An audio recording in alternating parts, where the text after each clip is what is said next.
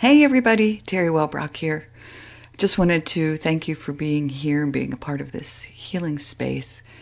Uh, this is my soul work, as I've said often on this show and on my social media accounts. Um, so, yeah, I just feel compelled to put this beautiful light of hope out into the world with these interviews and uh, just this inspiration that's happening in the world right now. I just, I don't know, I feel as if there's a darkness that's trying to overcome us. And you look on social media and you look on the news, and it's just so overwhelming. But there's so much goodness and there's so much light, and uh, we just need to focus on that. So that is my goal with this show. And again, I just uh, I thank you for being here. Again, if you want to go to um, my academy.terrywellbrock.com. I have some courses on there, and I have a um, some coaching that I just started to utilize as well. So be sure to go visit that. Visit terrywellbrock.com, T E R I W E L L B R O C K, and you can sign up for my monthly Hope for Healing newsletter. And be sure to go to the YouTube channel or uh, the Facebook page or any of the audio outlets and subscribe. Um, the podcast just hit downloaded in 100 countries. Woohoo! So that's a big uh, that's a big milestone. We're, we're now in 100 countries. All right. Well, this was a, a great interview coming up, so stay tuned. Welcome, everybody, to the Healing Place podcast. I am your host, Teri Wellbrock, and so super thrilled to have with me today Justin Caffrey. And Justin is recognized thought leader in mindfulness, resilience, and well being. So, welcome, Justin. Thanks, Teri. Thanks for having me. Oh, absolutely. We connected through Podmatch, which has been just amazing resource for connecting me with folks that wouldn't really come across my radar normally uh, and i'm just so excited that that i found you and that we've connected and you've agreed to come share your beautiful insights on the show so thank you. Thank you. It'd be nice to share it. Yes so tell folks a little bit about who you are and what you're doing. Sure. Thanks teri. Um, so i'm now um, in in in my my hopefully near final iteration. Um, i work helping people in terms of coaching and therapy around stress, anxiety, depression, and dealing with loss. And I suppose when I say dealing with loss, I think the cornerstone of most people's challenges tends to be loss. And from my my own side, my path started with losing um, my second child, my son Joshua. But I think for everybody who's struggling, or for the vast majority, and certainly the people that I've met in session with them over the last eight years, loss is like the starting point. You know, it can be loss of a job, it can be loss of a relationship, it can be loss of a business through a failing, it can be loss of sovereignty and our capacity to be free during COVID and lockdowns. And all of these losses, and even early losses in our childhood, you know, loss of the relationship that should have nurtured us, or loss of a parent due to alcoholism or, or drug abuse, all of these things then lead us to wanting something, to trying to find something, to strive. And then within that comes anxiety and stress. And that was really for me the key part. And, and I think the, the, the irony of the statement that I can make now is that, you know, I found an immense beauty within loss, losing my son brought me to a point of having to really think about my own life because I struggled with PTSD and then finding that pathway which really kind of brought me back to to me you know to the to the version of me. And for many people we lose that sense of ourselves maybe in our childhood or teenage years and then we get drawn off in different paths and maladaptive practices. So so that's kind of the cornerstone of my journey and and Joshua died in 2010. Um, and then from, from my own point, my recovery really started in 2014. So I spent a good three and a half years being tough, manning up, not wanting to face my grief and thinking I can push through this and build another business. And, and I come from a very hardwired financial services, hedge fund, private equity world where I built and sold many businesses over 20 years. So crying and breaking down and slowing down and all those kind of things were so alien in terms of the person and the way I've been conditioned. But I always think about, you know, grief is just this relentless beast that if you don't give into it, it will eventually track you down and it will make it a lot worse the longer you try and leave it. Yes, absolutely. And and I know we discussed a little bit before hitting record uh, the vagus nerve and, and how I know trauma and all of all that happens with it and what happens to our brains bodies spirits just gets trapped in us in in that grief process if we don't find a healthy way to to process it and release it and um, deal with it. It's going to surface in ways. I know with me it was panic attacks because i hadn't processed so much of my loss from in my childhood. Um, and it was just it was trying to get out of my body. It didn't know how yeah, absolutely. And I, and I think I was very lucky that when I went into therapy and, and my therapist subsequently became my teacher, but at the time I was the CEO of financial services company. I was flying 150 times a year. I had shareholders, board directors, all that kind of stress. And I still hadn't come to terms with the death of Joshua. And I had a panic attack in a really important meeting. But I think you know, as you know, Teri, and, and anybody who's had a panic attack, there are many things that happen before the panic attack where the body's trying to say to you, you know, tap, tap, tap. You need to pay attention here. There's something that we haven't really quite come to terms with. And that is a multitude of different things, starting from, of course, just the sense in your own mind that I don't feel so well, but then the physical elements that come with it. And a big part of my of my studies, and and especially um, as I've gone on to take a master's in mindfulness based interventions, really my my big focus was on the vagus nerve, and the work in the last twenty years with this really important cranial nerve ten. We have twelve cranial nerves. This one, vagus, which is Latin for wandering, is connected to all parts of the body, and as we don't deal with the stress. So the stress that we that we don't step into that we don't come to terms with and we allow to still build up and the next stressful event comes on the next stressful event comes on the body holds onto all of these stressful events. And when we're in this stress state in this fight and flight state what happens is that our normal functions do not need to work because the body is thinking it needs to deal with something that it has to either run from or fight and each additional stressful event, the body is slowly but surely slowing down and shutting down. And it's quite interesting that studies around the vagus nerve, um, going back to the late 90s, where there was neck injuries, so people who'd actually broken their neck, they noticed that the vagus nerve was depleting and actually dying when they looked at MRI scans. And they could see that that's how the physiological impact on the whole body was taking an effect. But um, some of the medical physicians who were looking at it at the time started to also notice that there was a lot of these people presenting them with psychological difficulties at the same time. So they believed that, well, that must be correlated to the accident.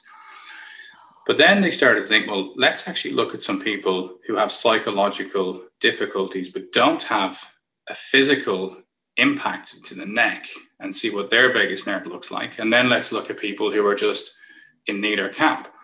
And they started to notice that the depletion of the ganglia and the main nerves around the vagus nerve in people who had just mental injuries, but no physical injuries, looked very similar to people who had actually got a physical impact to the vagus nerve. So it's really at that point, some of the research started to understand that this is the cornerstone of, of life, you know, and in many ways, it's the nerve that contains the spirit and our capacity to have hope and belief to continue on. And as it dies, so too does our capacity to perform and to live and to be happy. Wow. Thank you for that. I I love learning new things. And so I had not heard I had not heard of that before and it just makes so much sense. Yeah. Yeah. Yeah. Yeah. So it's it is super important. Um and you know it's it's also super complex when you get into it, but in, in its simplest form, when we have our interactions in life, the body and the mind recognizes every interaction as is this a threat to my life or is it okay? And every single event is treated in that way. And is it okay? We're in the rest and recovery phase inside our vagus nerve. And is it a threat to my life? We're in the fight and flight response. And we should be 90% of the time in rest and recovery. But of course, in modern day living, many people are caught in this perpetual kind of low grade anxiety where we're always almost waiting for the next shoe to drop. And that means that the, the vagus nerve is overly stimulated. And this will lead to challenges. And as you've experienced quite often for people, that, that culminates in panic attacks. Yeah. Yeah. Well, and what I mean, instantly I start thinking, oh my gosh, I know if I'd have heard this information back in before I stepped onto the healing journey in, in 2013.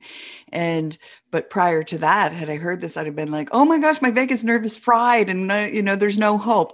But there is hope about what we can do and, and things that we can put into place and uh, how we can shift really mindset shifts and so many other practices i know you practice meditation i do as well uh, that can really have an impact on on that nerve and and uh, what we can do to help relieve that stress absolutely and i think what's really exciting about all of the, the data and the studies in the last 20, 25 years is that, first of all, you know, the vagus nerve is part of the autonomic nervous system. So we always believed that we didn't have a capacity to intervene because it's autonomic. Okay. So it's managing our, our heart rate, our breathing, all of the systems that we need to be able to perform under extreme environments or to go asleep or to digest food. But what we have learned now is that where it can be overstimulated, and bring you into a state of stress. We also have the capacity to bring it back. And it's, I, I really like the expression of doing less to accomplish more. And this is what I teach when I'm working with companies and, and business people that if you can actually slow down and if you can unburden so much of what's going on in terms of your own stress and anxiety, your capacity to be more effective in terms of making decisions and clarity increases greatly. But equally, if you're just stressed and you're and you're in burnout, as, as we would often call it, where you know, as you say, you feel like my vagus nerve is fried, there is a capacity to heal. There's a capacity to bring it back to homeostasis, to a capacity where it's working just as it should. And absolutely, meditation for me was a cornerstone of that. But so too is effective living, you know, cutting out things that are unproductive, um, making sure that you make an assessment and understanding better of your diet, that you take care of your, yourself in terms of exercise, and that you slow down because you can slow down and then you can speed up again a little bit. But you first of all have to heal. And to go back to the analogy again of the broken neck, I always say to people that when they're really stressed, try and think about what would it be like if you actually had a broken neck. You know, you you would accept that you need to lie down for quite some time that you need to nurture and you need to nourish and take care of your body and your mind. And a mental um, stress and a mental injury is exactly the same. We just have to take care of ourselves. And of course, we can recover. Yes. And I know, again, as a, as a trauma survivor, slowing down for me was a horrifying thought because then I'd be alone with my thoughts. and yeah. so, really, it was implementing and, in, in building this toolbox of, of uh, ways that I could slow down and allow myself to feel and to process and be with all of the stuff that was so scary. Um, yeah. I think I think that's really important, and often I would say to people, the thing that you don't want to be with, it's already here anyway, right? You know, we're we're desperately saying, well, if I slow down, I have to deal with what's here. Well, the reason why you're agitated and why you're constantly running is because it's here. You can't get away from it. And I, I use the analogy often of like the old wedding cars where you've got the tin cans being pulled behind the car as the bride and groom pull off. And the tin cans are all of the stuff that we've accumulated in our life, all the traumas from our early childhood and teenage years and our first job and our relationship breakups. And, you know, when you get fired and you're, you lose the love of your life and you lose loved ones through death, all these tin cans are being pulled along. And eventually there comes a point where you feel overwhelmed. So it's almost like I need to just stop the car and I need to get out and reach behind and start taking these tin cans out because often what we're running from is never as bad as we think it's going to be. You know, when we actually sit with it, we can think, okay. And like that for me with with Joshua's death, when I was in struggling with PTSD for two and a half years, I would have flashbacks of the last moments where I watched him die. And that was the total, I think, um, amount of memory that I would have attached to his life. But when I actually went and sat with it and worked with it and meditated and, and discussed it in therapy and opened up to it, I was able to then go, oh, it's not just about the moment he died. Actually, there was a fantastic 11 months when he was alive. And I'm so appreciative for all of that time. And I have great memories of us all as a family. So the traumatic stuff, the mind is a great way of keeping us alive because it says it recognizes a traumatic issue and it goes, okay, let's not think about that anymore. Let's just keep a little snippet of it and fire it into the back of the mind so that we just see it again and we go, mm, don't go there. And that works in terms of for a while. But, you know, for like most trauma sufferers, if you have already got a whole bunch of stuff in there that is previously traumatic and you put more on top, eventually you have to stop your car. You have to reach behind. You have to take those tin cans out, have a look at them in a, in a nice, safe environment. And then you can start to let go of some of these things and drive off without the rattling tin cans behind you. Yes, what a great visual. I'm going to use that because it's yeah, oh. it's it's it's beautiful and so true. And too, I I I so meant to say something when you first brought up Joshua and just say, you know, my heart is hugging yours and thank you for sharing your your journey of uh, your son and and the grief in his death. Thank you, thank you. No, it's but it's nice to talk about him, and it's nice to be able to talk about him in the context of offering hope to other people, because I think if if I hope well, people can get a sense from from my own journey and coming through Joshua's loss and and surviving PTSD, which my PTSD brought me to the point of of planning my own suicide. The intensity and noise of of the the voices in my head was extreme, but there's a pathway back. You know, even even in that eleventh hour, you can get back and you can reconnect with yourself. And most of the connection that's needed is the capacity to appreciate ourselves again, to realize that we're we're not these horrendous characters that we've built up in our own mind. You know, I'm such a terrible person. I know for me, with guilt around Joshua's death, um, I felt a bit of joy after he died because his life at the end was extremely challenging. He was he was in a in a very difficult um, state for his 11 months because he was born prematurely and we didn't have any sleep. We had huge stress in our lives, and we desperately fought to to keep him in our lives. But at the moment of passing, there was also a moment of relief. And for people with grief, quite often that can be a really challenging thing yeah. to navigate because the pain that you put yourself through afterwards, blaming yourself, my God, what if I tell anybody and they think I thought it was good that my son died or my mom died or my dad died? But this is the kind of reality that that you know we face. You know, there are moments where we have these thoughts and we have to be a bit kinder to ourselves. Yes. And I'm so glad you brought that up because that is something that I've heard come up more than once in that that it's okay to have that that relief it's okay to feel that um i don't know the joy for that person to no longer be in pain no longer be suffering yeah yeah absolutely absolutely and and the nature of our emotions are that they're fleeting moments that just hit us and we don't really have a huge amount of choice. We can't control how we feel about an event that happens in that moment.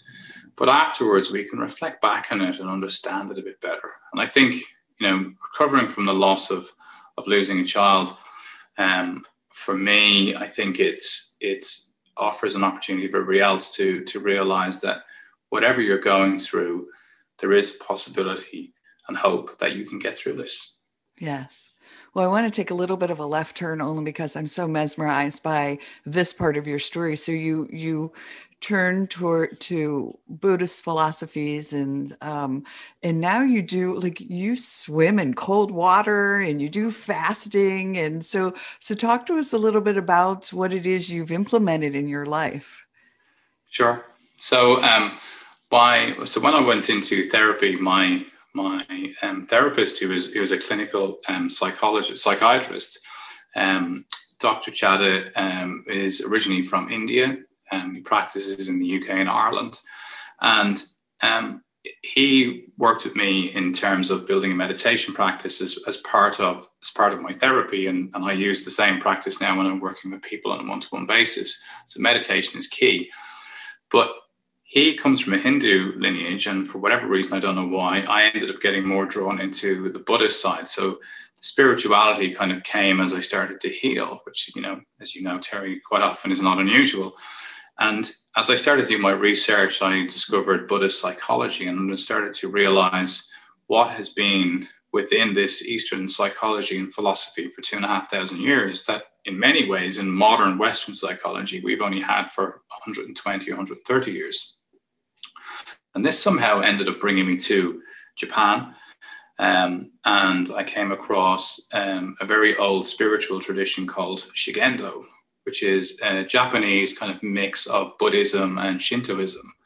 And um, I trained with Yamabushi priests. Um, so they are the protectors of the sacred mountains in Shonai in Japan. And part of the practice and part of what I was learning with them was the whole idea of um, how we have to slow down, have to accept all that is here because it's happening anyway.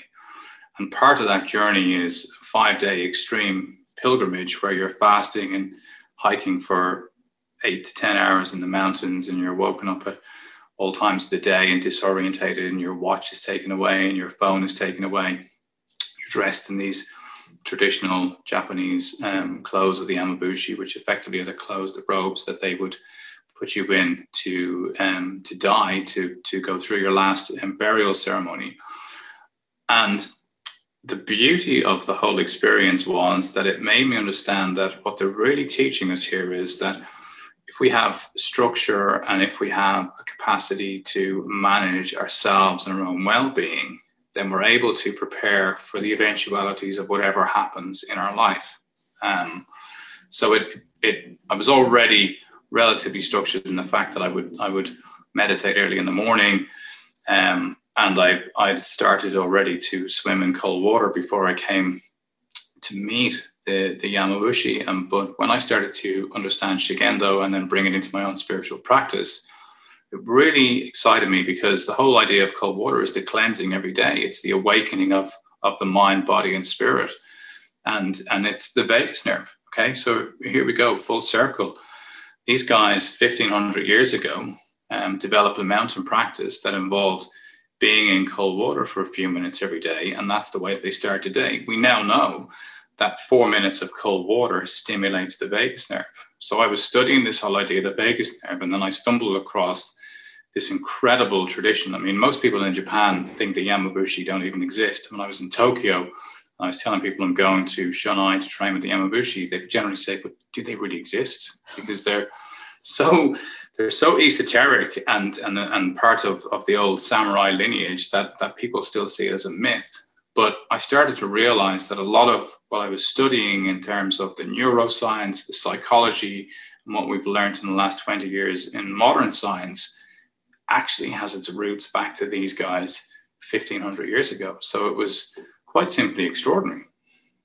Yes. Oh my gosh. Well, first what pops in my mind is like Doctor Strange. My my daughter is such a huge Marvel fan. And so I think about, you know, that I don't know if you've seen the movie, but uh, when you like yeah. go to this, it's almost like myth-like. And um, yeah, I mean, just beautiful that you were able to connect in that way. And um, yeah, and find that that source. I know myself, I was raised Catholic. My dad was a Jesuit brother for eight years. And so I have that part of me, but I've always, you know, as I've, as I've continued along my healing journey, I love bringing in all of these other philosophies. Uh, and they're just, they all seem to point in the same direction of joy and peace and the things that we can do in our lives that bring us that uh, calm and that centering. Totally. I, I, look, I was brought up as a Catholic as well, and and um, you know, I think I think all religions, in terms of that, hope to bring us to that point. the reason why I was drawn to Shugendo, which is the spiritual practice, and the Yamabushi are the, the priests within it, is that it's, for, first of all, it's not a religion, it's a spiritual practice.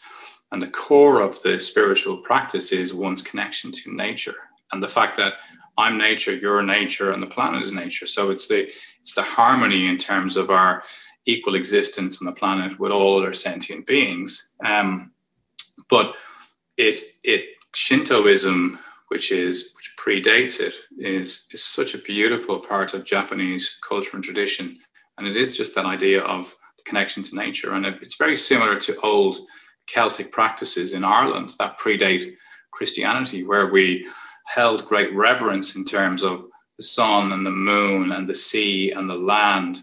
All these things are so important, and we knew that if we take care of them all, they take care of us.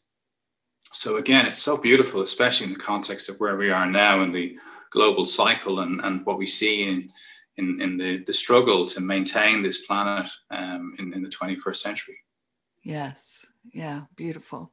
Well, I could sit here and talk to you. I told you before we hit record, we could probably have an eight-hour podcast because, again, I'm just so I, am so mesmerized by your work and, um, yeah, beautiful. So, is there anything that you wanted to touch upon that we really hadn't had a chance to talk about yet? Um, no, I mean, I think I think we've we've covered it all um, quite well. I mean, I think really just the main thing is to give people a sense of sense of hope that you know there is possibility to change. Um, I mentioned to you at the start of, of, of a recording. I've just put um, I'm just recording and putting up some videos on um, fertility and sexual performance in terms of in terms of the vagus nerve as well, which is which is really interesting for people who are struggling, you know, especially from from a male perspective. Talking about erectile dysfunction is like alien for most men to be able to do but it's super important to be able to have that conversation because it's when we open up and we start to understand it you know it's the tin can behind us again you know the lack of performance in itself brings stress. So if anybody's interested around the vagus nerve there's a whole bunch of um, videos that you can access on my youtube channel. So if you just look up justin caffrey on youtube um, you'll find some resources that hopefully allow some of your listeners to expand their journey a little bit Wonderful. And that was my my last thing to bring up was how do people connect with you? And I know you have a course coming out in August, which is exciting. And so yeah, how do how do people find all of that? Great. Thanks, Teri. Um, yeah, so you, you can catch me on LinkedIn, Justin Caffrey on LinkedIn, on Instagram, um, Justin Caffrey on um, YouTube as well. Just search Justin Caffrey. It's great. My surname's a bit unusual, as is my first name, so it's pretty easy to find me. Um, and yeah, I've got a course coming out in June. Um, sorry, in August. We we bring together small cohorts of people who want to work together, and we do it over Zoom. And we do a whole lot of work around the vagus nerve, the nervous system, stress, anxiety. And then there's an online platform to work with you, so you get 15 hours of tutorials as well. So if you want to um, know more about that, just message me if you want to know more or there's a website called remotetribe.co.uk and all about the course is also over there as well. Awesome. All right. Well, thank you so much for joining me today, for sharing your beautiful insights and uh, your journey. Thanks, Teri. Thanks for everybody for being here. Absolutely. All right. Well, everyone, thank you for joining us today on the Healing Place podcast. And remember, until next time, be gentle with yourself. Thanks. Bye bye. Hey, everybody, Teri Wellbrock again. Just wanted to thank you for listening to the episode today and remind you to visit my website as well as the academy.terrywellbrock.com for the courses. But if you go to my website, terrywellbrock.com, you can sign up for my monthly Hope for Healing newsletter, which is also jam packed with information and strategies and blog pieces and guest blog pieces and links to shows um, and just a great space for, uh, again, healing and hope strategies. Thanks for, again, being here and being a part of this healing space. I very much appreciate you. All right.